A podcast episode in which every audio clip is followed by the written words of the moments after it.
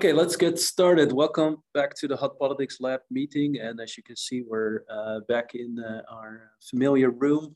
Uh, so today we're a teaching activity.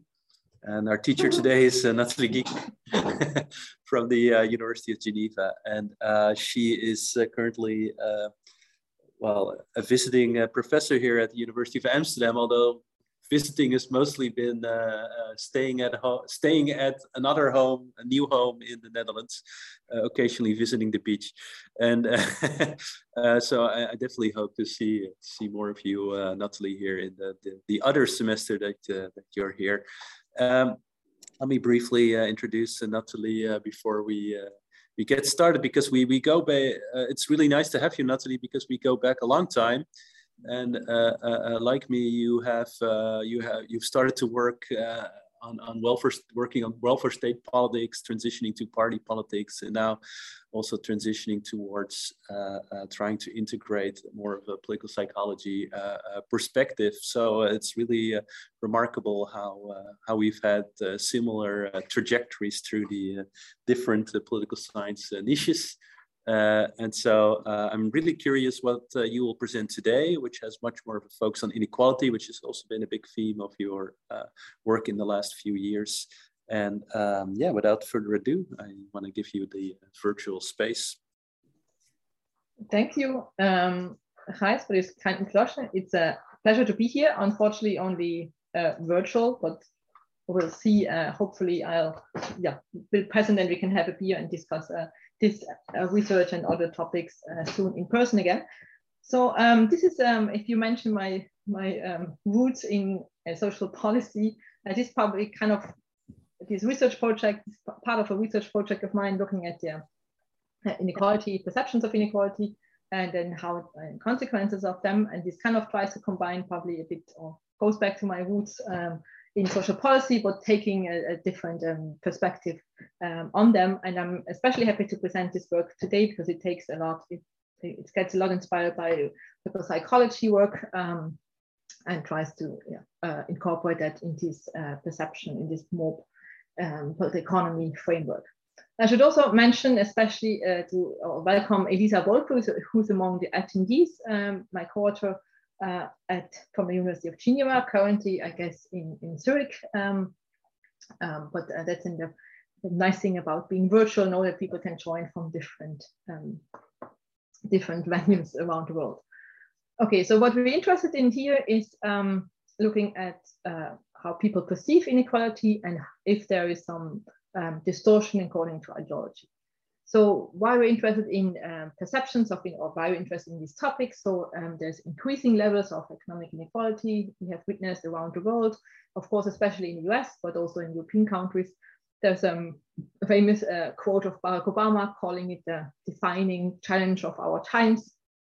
Um, but despite this, these rising levels, we have actually haven't really seen much uh, action against it um, uh, or kind of against this, this, this phenomenon. Um, there's some uh, literature trying to explain that. Um, of course, the, the, classical political economy work would, um, would kind of have this, well, postulates this automatic process, no, to have uh, once inequality is rising, people then increase the demand for redistribution um, and they uh, vote for parties and this kind of gets then balanced out. This is not really what we see. Uh, there's some structural barriers, probably, you know, decline of social democratic, democratic parties and so on. Uh, but there's also a growing literature showing that probably people are not really good in this uh, task of perceiving inequality. And of course, if we assume um, that people don't really get it right, no, don't get the state of the of reality, then this will also have consequences on their demand for this or on their redistribution preferences, but then also for the party uh, they, they choose to vote for and, and so on. Um, so, so the whole uh, chain is spoken from their side, and this is actually the this is really the focus uh, we take here. So, how um, yeah how distorted are these views, and can we um, is there maybe also a political aspect to this? And also the idea that some people um, or some groups um, get it better, get the reality better than others. Um, yeah, so just to um, start uh, a quick uh, comic to showcase you the situation. So this is also, uh, maybe I can say that already here, this is also to, so, to say that inequality, to get inequality right you know, as a concept is not an easy task for citizens. It involves quite some cognitive. No, you have to you have to get two sides right, not the, the rich and the poor, and you have to make the relation somehow. So that's not something easily observable, uh, something that you yeah it's easy to see for people probably. Yeah, so the research questions we ask is there an ideological bias? Does it translate? And I have something because I the, the, the original title was had also something on elites. I would have something to say on elites, but let's see if uh, we still have the time for that. Otherwise, I can also simply leave that out, the part. But it's also it's part of the research project um, as well. Okay, so first, um, yeah, there's some evidence, uh, probably not on not with the best uh, measures ever. So I will come back to this point um, uh, later on when I present our data. Um, but there's some evidence that no matter how you um, ask questions about um, the degree of actual macroeconomic inequality, people don't really get it right. No, this is, uh, as I said, probably um, probably not not very uh, surprising because we know that it's, it's, yeah. So you have to get several concepts right and relate them to each other. Um, the, the, so the, the literature addressing why that is the case or try to, to find solutions for this uh, is, um, is quite focused on, on, on, on an implicit assumption that this is basically simply a lack of information. Also in the, uh, especially in econ perspective, if we just would inform these uh, ignorant people, they would get it right and then would, the whole chain would, would work again. Um, so it's kind of a neutral, I call it a neutral lack of information as mechanism and what they try to do then, what this literature shows, uh, tries to do then is then simply in a survey experimental fashion, give them some information. Oh, this is kind of, this is how the US uh, performs in terms of inequality. This is where you stand actually, not uh, in, in the income distribution. Um, so you're richer or you're poor or your the inequality is large or smaller than what you actually had in mind. Um, the, um, the, there's a recent meta-analysis by a team at the OECD, Emmanuel Ciani and others, um, and they show that actually the information treatments show very limited effects um, on, so they, they raise, they, what they do, they, they raise, raise the, the concerns for inequality, but they have very little, um, very little effect actually on, on redistribution preference. This for me and to us actually shows two things. So first, probably it's not, the, the picture is more complex, no, simply information might have um, different effects no, on, on kind of the, on the, depending on the direction um, you get, know that if you learn that you're poor, that has maybe a different effect than if you learn that actually you're richer than, than what um, you thought.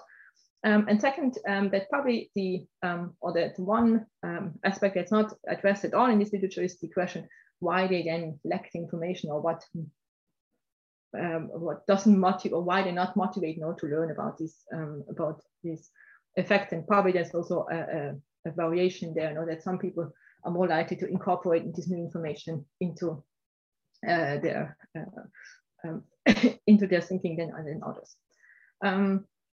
So uh, we in this uh, in this uh, work we take a different perspective and we say you're probably kind of in in this situation of um, of a difficult task to answer.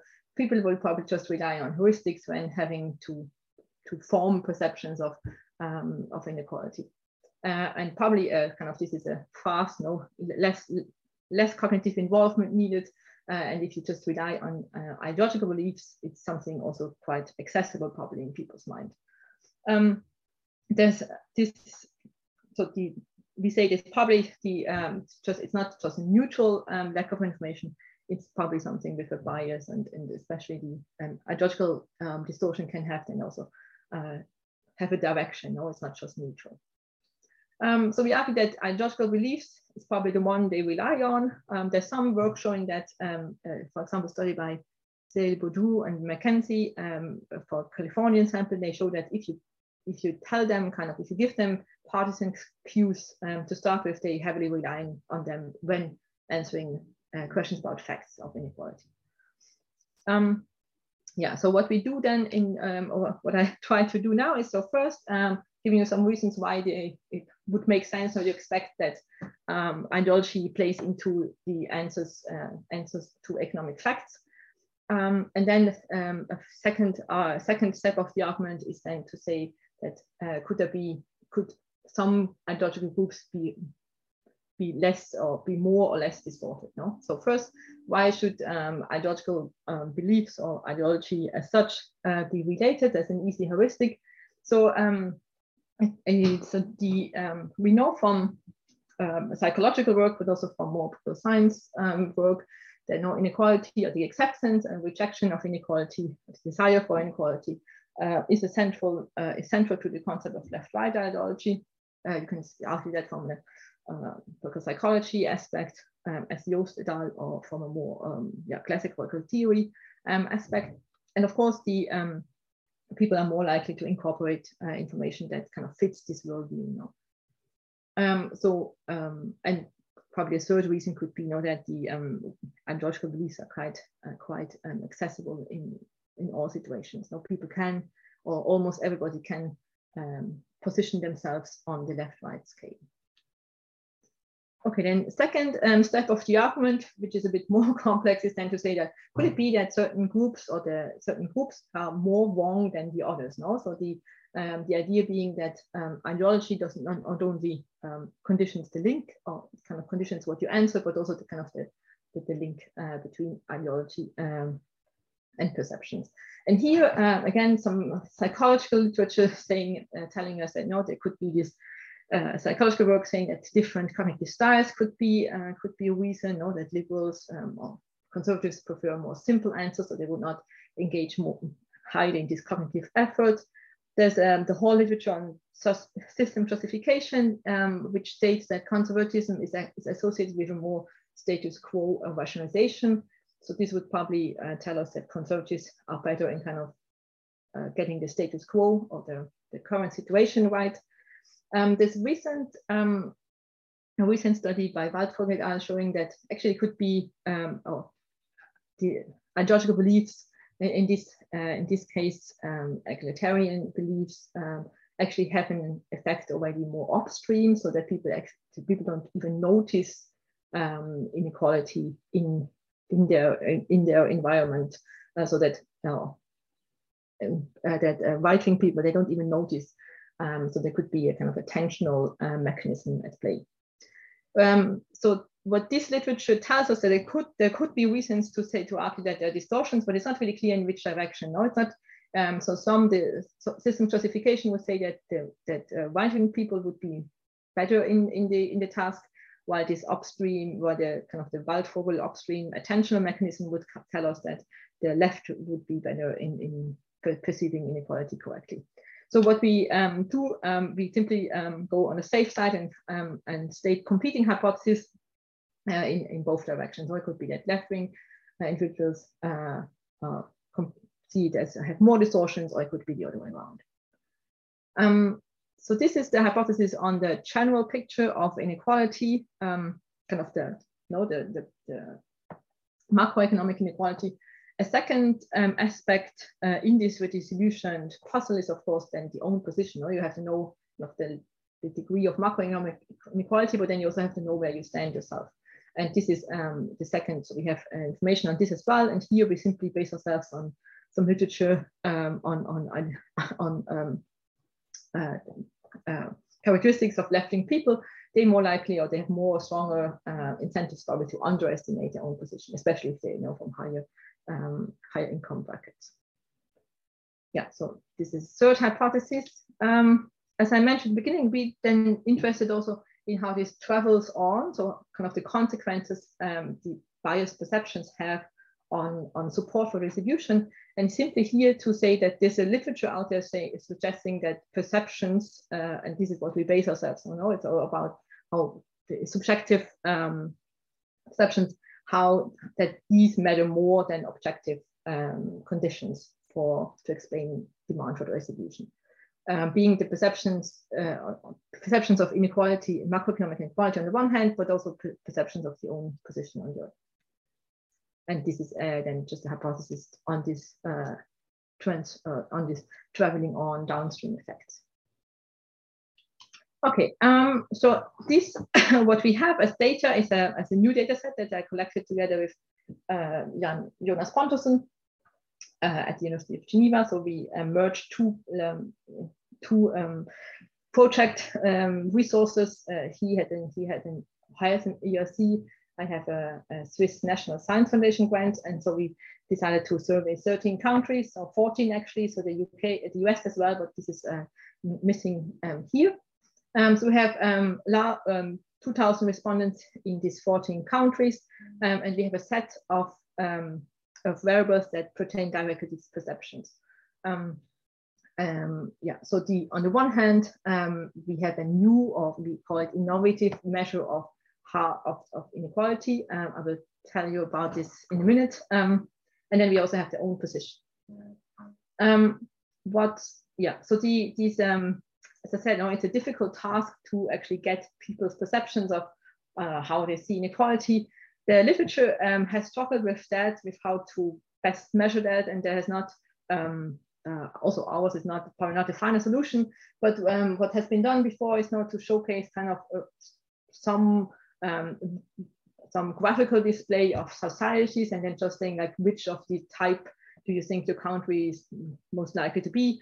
Uh, there has been some um, some work on shares, know how much, uh, what's the share of the total income that's owned by the rich or by the poor. Um, what we, um, um, but this was also not really what we, we thought well, people would really actually do when asked about this. So what we decided to do is ask about money directly, about wages directly, and and and ask about these wages uh, uh, in a in a way that allows us also to combine it then to the actual degree of inequality. So what we uh, try to get at, we, we ask um, citizens in the surveys, what's your a what's your guess or the which households or the 90th percentile or the medium median household and what the poor household earns you can do the task uh, for the Dutch uh, case if you want to. It's not an easy one, I agree, but this is kind of, this is what we asked them. And then they had to give the, um, just the, the, the euros now these people earn. And this is allowed us then to calculate the um, perceived ratio note between the, the, poor and the rich household. This is what we get. Um, the um, there's of course less, so the the the um, the ratio is actually kind of at one or zero, at least it's truncated now because you can't it can be the other way around. But we also see that there's a kind of a peak. Uh, people are kind of, or a larger of people are kind of sure what they or kind of agree on how inequality looks like. But then there's a long tail of people just giving some very high estimates, especially for the rich. You know? So the, the, the richest household would earn, I know, a million uh, but the 90th uh, percentile household that doesn't earn a million, none of these countries. Um, so this is, yeah, I, this is just uh, overall perceptions uh, um, across all countries. What we then, um, as a second, or what we're most interested in is, the, is this, this distortion, so the under or overestimation. So we simply kind of um, confront the, these perceptions with the with reality, with objective um, data on the um, average earnings of these households. And what you get then is now is a distortion. Um, so here would be the, the, kind of this is the correct um, uh, correct perception. Then we have people underestimating and people overestimating um, inequality. Um, and same exercise we then do for this, uh, where you would locate yourself. Uh, we simply ask how the kind of the percentage of households that are poor or richer than your own household. Um, and again, we get a distribution that shows that people underestimate um, their uh, position uh, slightly, and also the, the mean uh, is slightly to the right here. Okay, so this is um, just uh, give you an idea of kind of how these perceptions are measured. Um, we then have the, of course, the in, most important independent variable is the left-right self position, and then we have a bunch of controls. Um, yeah, so this first uh, result simply showing you that there is some uh, link between ideological beliefs and how people perceive or how uh, they see these economic facts. Um, so if you're more left wing, your uh, perceived inequality will be higher than you're more right wing. Um, then um, if we go to the, the distortion, so the overall underestimation, uh, also um, here uh, we get into the no um, whether left or right are actually uh, better in getting it and you clearly see um, or the interpret so the interpretation is here that no the, the more the more downward you are on this graph, the better you're actually in guessing um, inequality because zero or one would be the, the correct version. And you clearly see that the right-wing people are better in getting uh, facts right. Um, and that also holds true for their own position because here the uh, as, I, as I mentioned before now the, the bias um, in, as such is negative so people underestimate but then uh, the closer you come to zero the better you get uh, facts right. So again showing you, that white people um, get uh, inequality uh, better. Okay. Um, quickly on a potential explanation I have um, what I could or what could be kind of what could be a moderator here is the saliency of these concepts. Uh, there's no the um, um, psychological literature uh, suggesting that the more you're concerned or the more you're concerned or the more you um, uh, care about the uh, thing, the more you're actually likely to distort. Um, this is what, what we find in our data as well. Clearly, the, the more left-wing you are, the more you care about, the more you say that inequality is salient. It was from a, taken from a whole battery of, of um, questions we asked about saliency.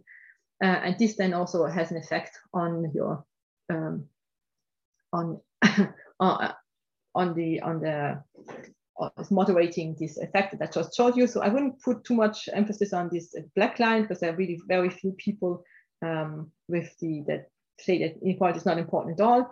What you what you clearly see, what we see then here is the there's a certain um, variation according to uh, to saliency with the um, with those um, with a closer connection um, between the two concepts for the non-salient ones, but with a higher um, bias, especially that's visible here. And also that the most, the, the, the, purple line, those that care the most about inequality, they are the most distorted ones. So actually what we see here is that the most uh, people most likely to see um, facts non, not right to distort um, uh, facts are the ones uh, left individuals um, who care about um, oh, yeah, care about inequality.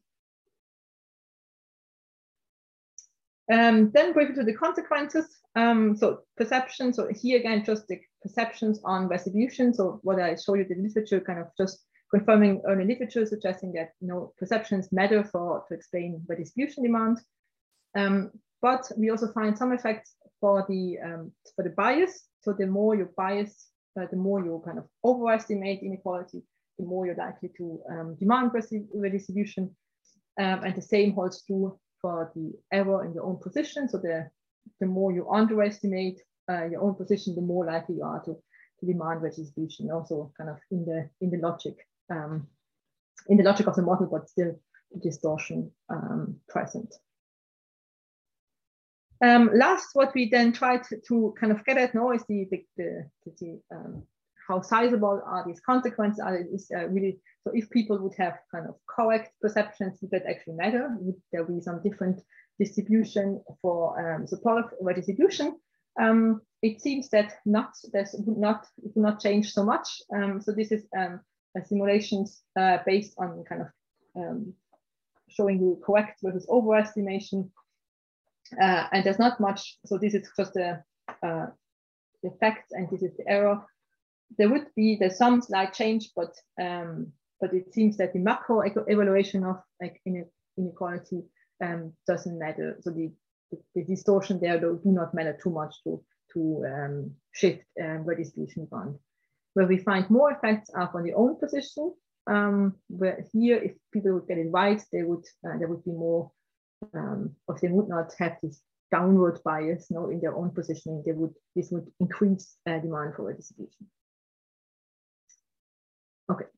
Um, to conclude, um, the distortion, yeah, um, this paper shows you hopefully that the distortions, there's some uh, distortions in perceptions and they actually have an ideological twist.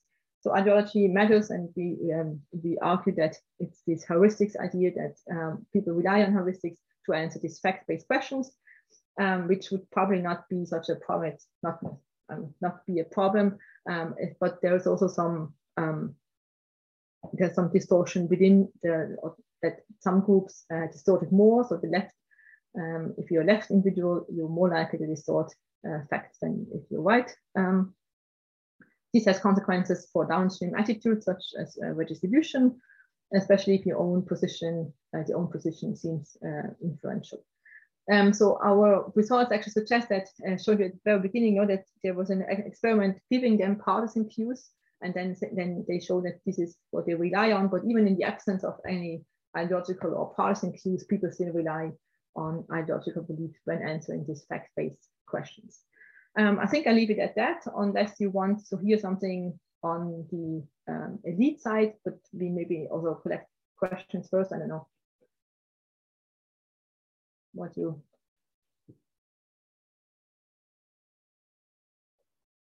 How long would the elite story? Oh wait, oh wait.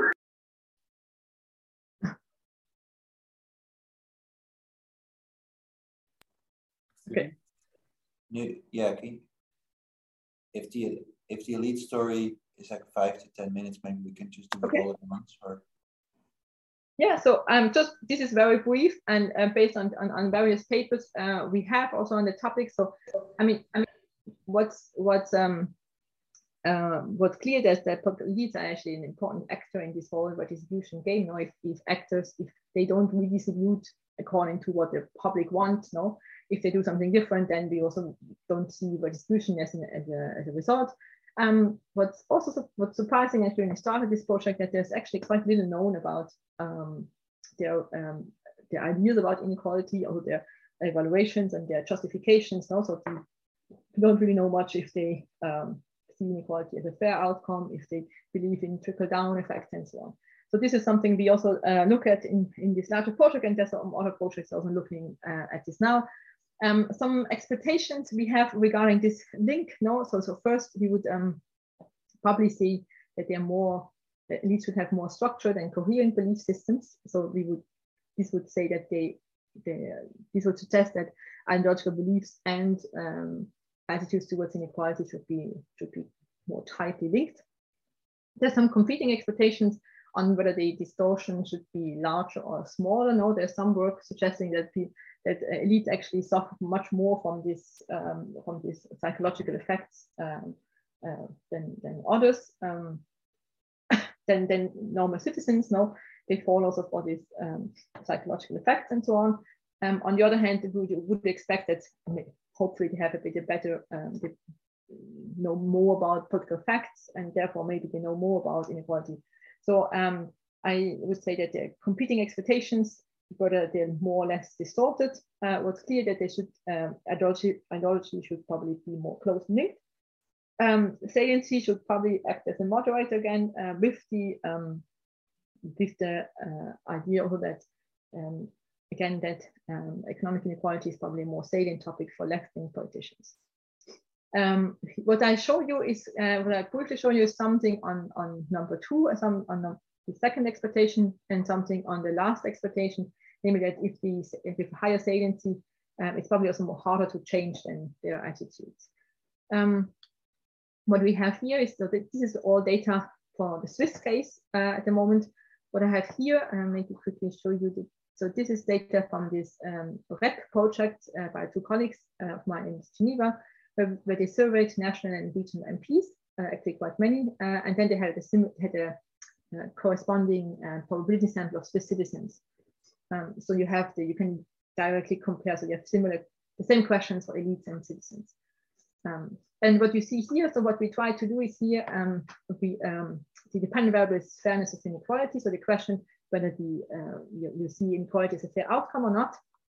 And what you see here is that the socioeconomic status plays a role, but then here the influence of, um, of the uh, ideology uh, is much larger for elites. This is also visible if you do this um, Blinder-Oaxaca decomposition models where they show that actually, yeah, so the connection between um, ideology and um, fairness here is larger than is larger for the citizens, uh, for the elites than for the citizens. Um, yeah, so they're more coherent in their belief structure. Um, probably that's what this what this literature shows you. Um, then a second, a very brief um, uh, slide on, or very brief insights on a um, on some experimental work we did with um, political elite in Switzerland again, so local politicians this time, um, where we try to, uh, where we um, influence their deservingness or try to prime them on this deservingness of the poor. Uh, what's visible here is that um, the, so the, there's some heterogeneous uh, treatment effect by ideology, um, especially that the, um, the right wing, so we see a larger effect for the right wing politicians, which probably makes sense now because it's, as I said, it's, it's less salient for them. It's more like they're more likely to, to probably change uh, as a result of uh, an experimental intervention. Um, so what we can say um, on the elites, yeah, so there's much um, stuff still to be done, and I'm actually, yeah, trying to, well, I'm currently designing some more um, experimental uh, experiments on on this effect to, to get more closer at these effects for the um, for the elites. But yeah, I'll leave it at that. Okay.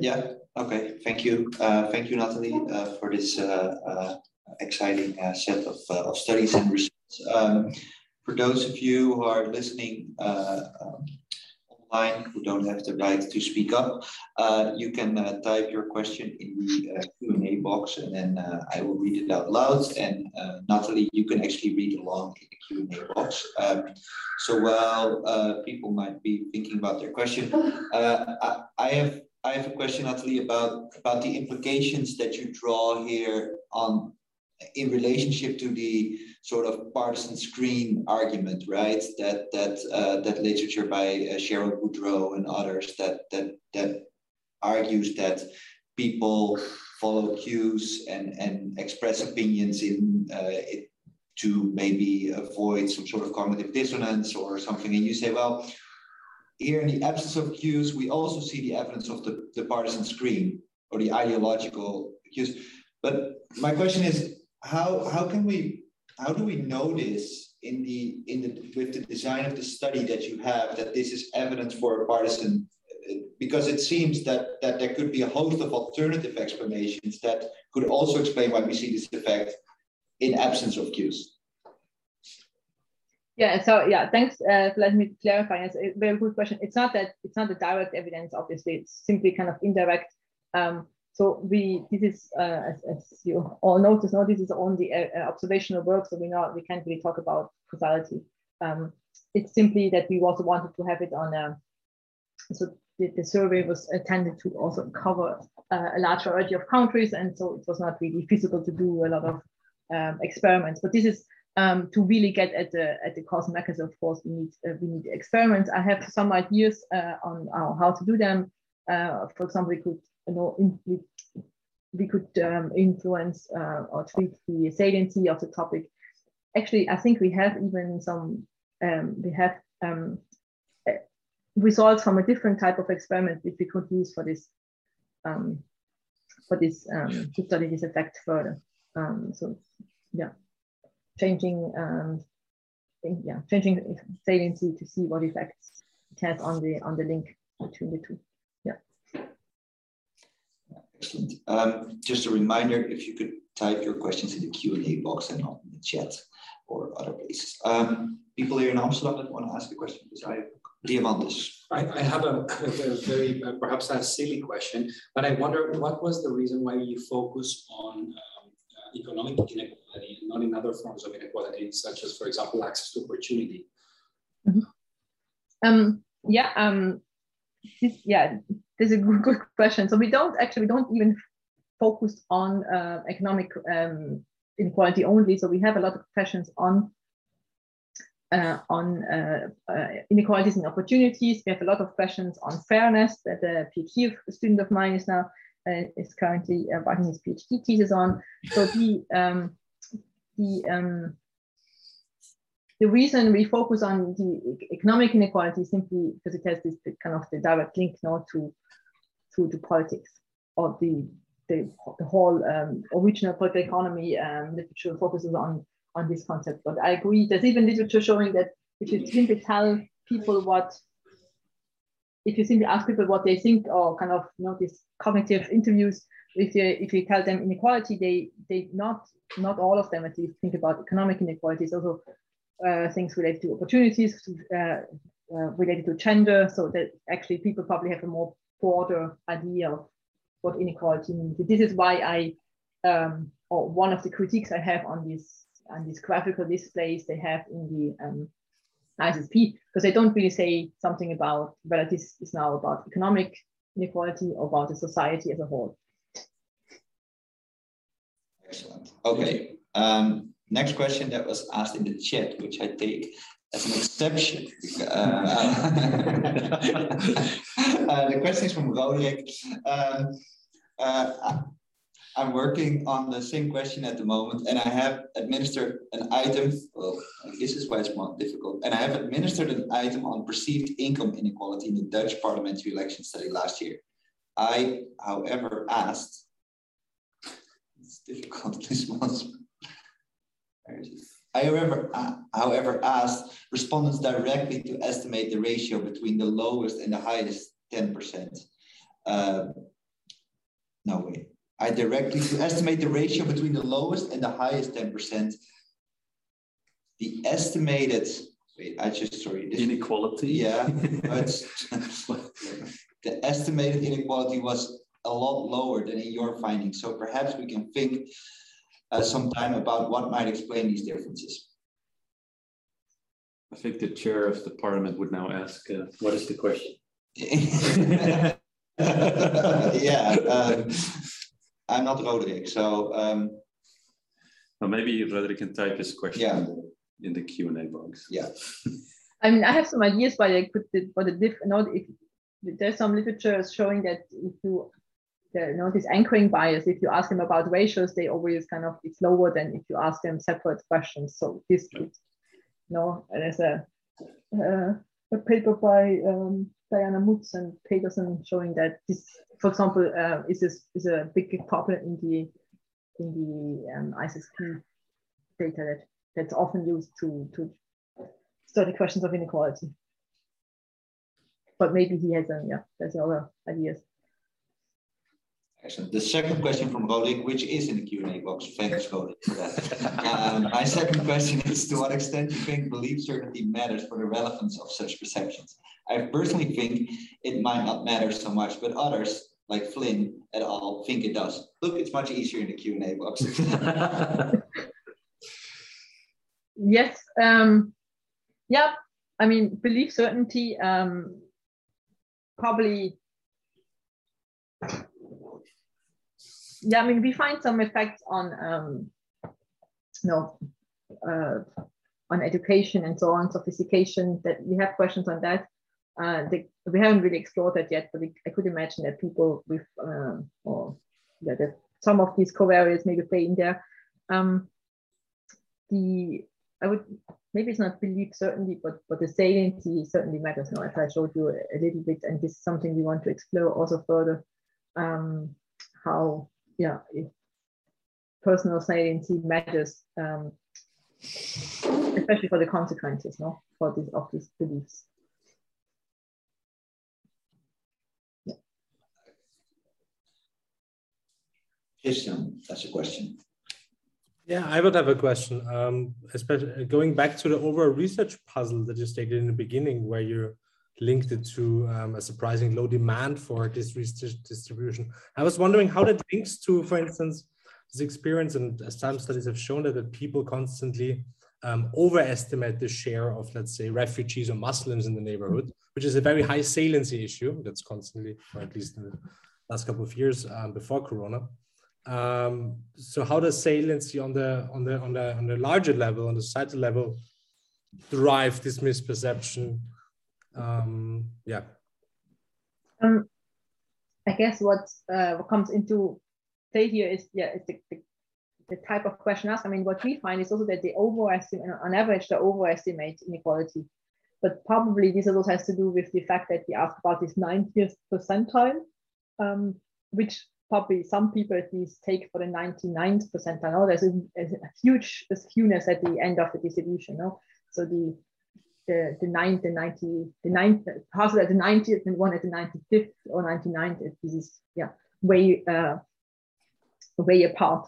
Um, and I, I could imagine that the, the overall overestimation has to do also, has, might be also a result of the, the question asked. Um, because other studies um, find um, that at least some studies find that people underestimate in the US especially uh, inequality. Um, people are notoriously not very good in these factual questions, no, also about refugees um, or about other um, you know, recently saw something on the the um, kind of reasons uh, to die. People also kind of are not really we're not really good in, in these factual questions. Probably what matters um, here again is so salience is to me so on the one hand it, it's um, linked to this confirmation bias that probably you're kind of more likely to distort things that they fit into your worldview. On the other hand, there might also be a motivation to inform yourself more about these topics. No, so the if you're interested in in in, uh, in, in migration, you might also read more stuff about it and, and get uh, get more information. Of course, then it depends whether this information is balanced or non or not or partisan to start with, which then again has some effect. Um, but yeah, the saliency has a this double effect. That's my punch at the moment. But I have I should do more. Um, we have to do more research on this. Christian, you have a follow-up question? I... Yeah, I just have a very small additional question, just out of pure curiosity. Um, in your survey, in your data set, um, are are uh, right-wing people richer than left-wing people? um, we haven't. So what we so what I can say we, we have a uh, we have quotas quite the detailed quotas by income, which costs us a lot of money, you know, because that's kind of what makes this survey different from a normal um, or from a like not normal or from, from other um, online surveys that we, we saw that if we look if we want to look in questions of economic inequality, yeah, we need really the rich and the poor. Um, I think the rich are on average more right wing, yes. Um, but there is also a so the, the, the so when we plot stuff by income groups, it's something for, for this fairness question, for example, we see that the, the, the richest decile, um, they completely off the, the West. So they, they really, the, the super rich or the, the rich are somehow, uh, they really have a different perceptions of the world than, than the rest of the population. Yeah. Excellent. Okay, we switch to the Q&A box again. Uh, there's first a question from Matthijs Rooduijn. Uh, thank you, Nathalie. Very interesting study. I have a question about your dependent variable. We as social scientists can all understand what is asked here, I hope. Uh, but isn't this question rather complicated for many respondents? The question itself might be a little complicated, in particular for the lower educated citizens. Moreover, I could imagine that also many people who do understand the question itself have no idea about the distribution of household incomes, while at the same time being relatively knowledgeable with regard to the general and degree of income inequality in their country. Hence, could you tell us more about the validity of your dependent variable? Yeah, I agree. It's not it's not an easy task. Um, we um, we haven't done a lot of, of validation studies because there's not. Um, I mean, what we can do is um, to relate it to these no sophistication questions and so on. Um, probably it will turn out that the higher sophisticated will have a better, clear idea. Um, but um, we just what we the kind of the motivation to ask in this way was to that people probably have some, or if they compare themselves to others, it's it's in terms of of kind of how much they earn or how much the others might not earn. Um, it's not it's not in terms of shares. No, what, what has been done a lot in the literature and probably this is, has to do with the fact that there's also data on the shares. So here you would say that how kind of what's the share of the total income, which we don't really know what the total income is, how what's the share of, of the earnings of the rich or the, the poor. Um, and it's what this uh, the reasoning in terms of share is probably not what people do. Um, we um, I as I mentioned, it's not kind of the, the it's, it's not the best solution ever, probably to ask this way. Um, we ask, uh, we did some pre-tests on this um, with different um, different question formats. This turned out that the one that took first the least time for them to answer um, and, and kind of showed the, the best scores um, on in terms of, of validity. But yeah, it's not, um, it's, yeah, I if I could redo the survey, probably I would ask, I would just give some would give some estimates and then let them choose uh, among a range of, of um, estimates, maybe something that they don't have to type, that they, they have already an idea where to yeah, put themselves. But yeah, um, this is what we have at the moment. Yes, you have a question. Yeah, uh, I wanted to go back to the classic uh, political economy models, Muna, Moene, Wallerstein, and uh, Meltzer and Richard. I mean, what they, I, I, don't think I ever really understood those papers, but, but, uh, but I think uh, their core argument has always been that it's, it's really the median income or the median voter at the median income that, that matters. And uh, um, and your measurement uh, is about the contrast between the, the, the, the 10 versus the 90%. And I wonder if that's the relevant contrast. Uh, I mean, if, if you take the analogy of the boat that you showed at the beginning of your presentation, it's the middle class that is screaming, right? So it's the middle position, uh, the middle man, the middle woman that, that, that matters there. The lower class is already dead. And um, um, and, and, and, and, and to build upon Matthijs's question, that's actually that might maybe that income is actually even harder to uh, mm-hmm. uh, uh, um, to guess than the lowest income because that yeah I mean there, there there's sort of absolute lowest threshold of what you could make. Um, so I I wonder if you've looked at um, uh, different operationalizations of this variable and if this, this, this including this middle value matters or not. Yeah, I mean, we have an estimate of the median income. Um, so we, um, not for this paper, but we did some quantile analysis also to kind of the low end inequality that would be the difference between the, the poor and the median or the top end inequality. Um, so this um, certainly be something we could also do for, for this paper here. Um, it's, yeah, people get the yeah, I think that the the one with the largest uncertainty is really the high, the top income.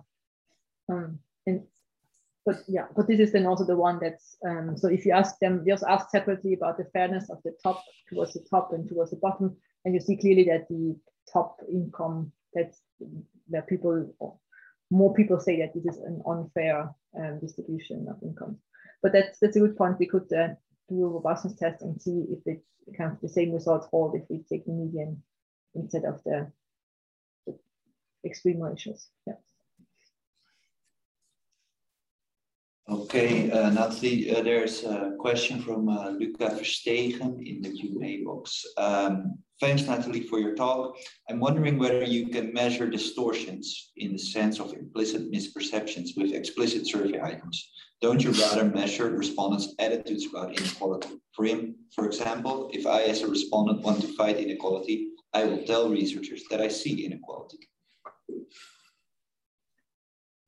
Um, yes, so this is, um, of course, we can't be, so we know that they, they kind of, they off, they're not perceiving uh, inequality correctly, but this is a uh, something they believe firmly in the sense of a, of a misperception. Um, is not something we can directly measure with this surveys. Um, I would argue it's probably a, a mixture of ignorance and um, kind of and misperceptions or um, uh, yeah open open um, this yeah open um, disagreement with what the, what's out there. Um, yeah, so the if I if I as a respondent want to fight inequality, I will tell you I see yeah um of we can actually test whether they um, they want to take action. So we have a lot of, of um, items also not only on redistribution, but also on other um, attitudes. We can we could test that. But I yeah, I would say it's a, it's a mixture of, of both. So and we um, only experimental uh, research, of course, can then disentangle whether they it's a firmly held attitude or whether it's more just a matter of um, not knowing the answer and then relying on heuristics. Mike has a question. She's here in the room in Amsterdam. Yes, uh, thanks, Nathalie. Really nice talk. Um, I was wondering um, what you said something about in the beginning of your presentation. You said if uh, you give people information, like correct information about the distribution, that didn't really affect their perceptions. So I was wondering, um, do you think there would be a way to sort of correct these distorted perceptions? And could you explain a little bit more why giving information wouldn't work? I no. Um, oh, me. Personally, I don't think that um, that information will do the trick. Because for me, it's more motivational, um, or there's um, there's a, a motivational story also behind. So this is also what this literature shows, though, that the, the um, if you give them information, it doesn't matter much. Um, I don't know what my so can, you can still hear me, right? Yes. Okay, good. Sorry, then I'm just visually you seem to be stuck in a thought, but uh... okay. yeah, strange. Um, problem is I've I switch my camera off, then sometimes there's problems to restart. Anyway, um, yeah. So, um, so for me, information will not. So providing more information will not do the trick because it's also about the motivation um, for for individuals to to get in, informed about it. Um, and this and then it's a very um, artificial setting. No, if you just tell them, look, uh, inequality is this and this in your country, um, it's not. Yeah, that how how much effect then this has on their on the long term also and on on how much the, these people then incorporate this information um, is yeah not not very clear and this is what the um, the Charney et al. study shows it doesn't have uh, overall there's not no consistent effect on support for resolution. Um, I, I have a, a, a, question and it, it relates a little bit to the goes back to the perceptual screen uh, idea um, because how I read some of the work that that came out on this sort of perceptual screen uh, on and factual misperception was that the original idea is it's it's partly expressive responding. So uh, Bullock and Prior in studies showed that if you get offer people incentives, then actually uh, the misperceptions went down. Uh, which which was then sort of seen as evidence. Well, look, it's it's uh, it's actually people actually don't have a distorted view. It's actually uh, it's they're just expressing their partial loyalties more recently, uh, Martin Bisgaard from Aarhus said, well, wait a second, yeah, that might be true, but then it still matters because it matters how people attribute the blame in the misperceptions. Mm-hmm. So my question is this, if we think about the misperceptions here or the perceptions and its consequences, um, are we then partly mixing expressive responding with that blame that is being attributed and if that is true, what would be the way to disentangle uh, these two possible explanations uh, that could be in this misperception effect? Yeah, uh, very good question. So um, I don't think we can. So from the, the question that we analyze uh, right now, we can't do that. But I, I fully agree that the attribution of the blame is an important step, and this is something I um, we actually have detailed questions uh, about in the survey. So the, hmm. the, one idea I, uh, I had, um, and I have not really written on yet, is that the that yeah this, exactly this attribution phase might also be where things go wrong. No, if if citizens think that inequality is something that kind of an outcome of the of market forces and there's anyway no nothing you can do about it, uh, why should then they kind of yeah re react to uh, growing inequality with a vote for more redistribution? Um, and there we have um, um, items on and it might it would be interesting to see how these yeah, misperceptions then link also to this um, to, to the attribution uh, if kind of if for some so we have we asked about the um, attribution um, to the government and to uh, big companies um, separately so we could disentangle, disentangle that a bit.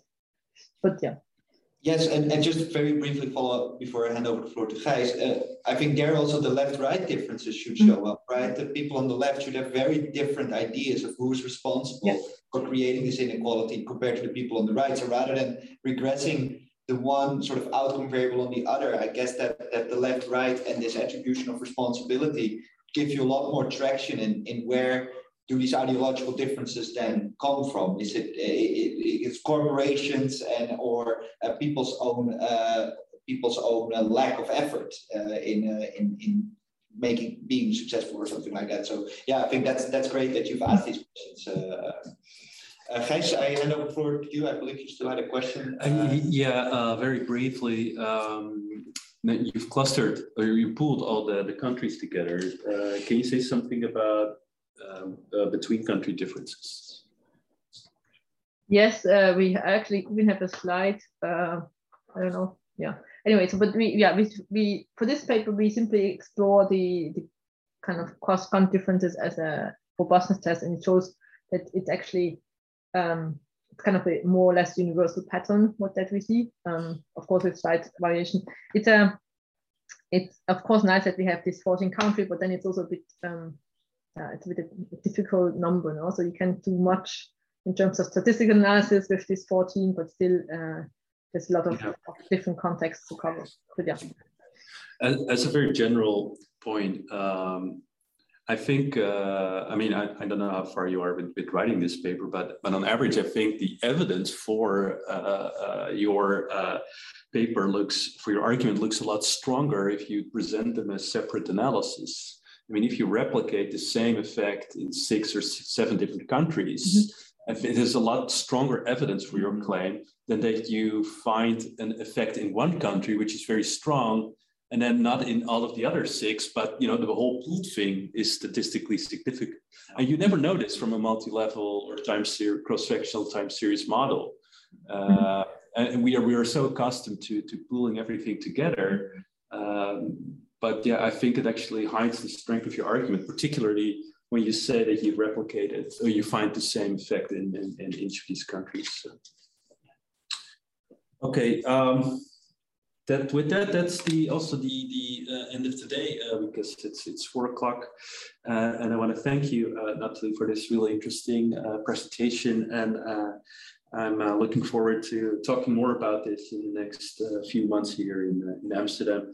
Um, and uh, you already have our our coffee mug, so. then we'll fill it with beer the next time. Yes, the Yeah.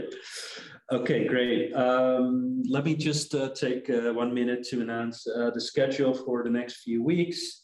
Uh, so next week uh, we have Israel Waismel, Waismel Manor, and uh, we'll probably learn the correct pronunciation next week. He's from the University of Haifa and will give a talk titled From Corruption to Cyberspace. Um, same place, same time. Um, the, the, week after, February 4, Christel van Eck uh, from the, uh, the corporate communication group here in Amsterdam will talk about conceptualizing online climate change polarization, um, uh, which is a talk about her recently defended PhD dissertation.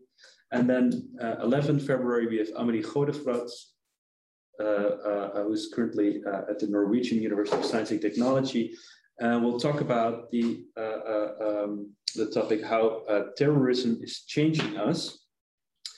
And uh, uh, the last talk in February will be February 18, uh, uh, Graduate Friday uh, with Maaike Homan and Chiara Fiali.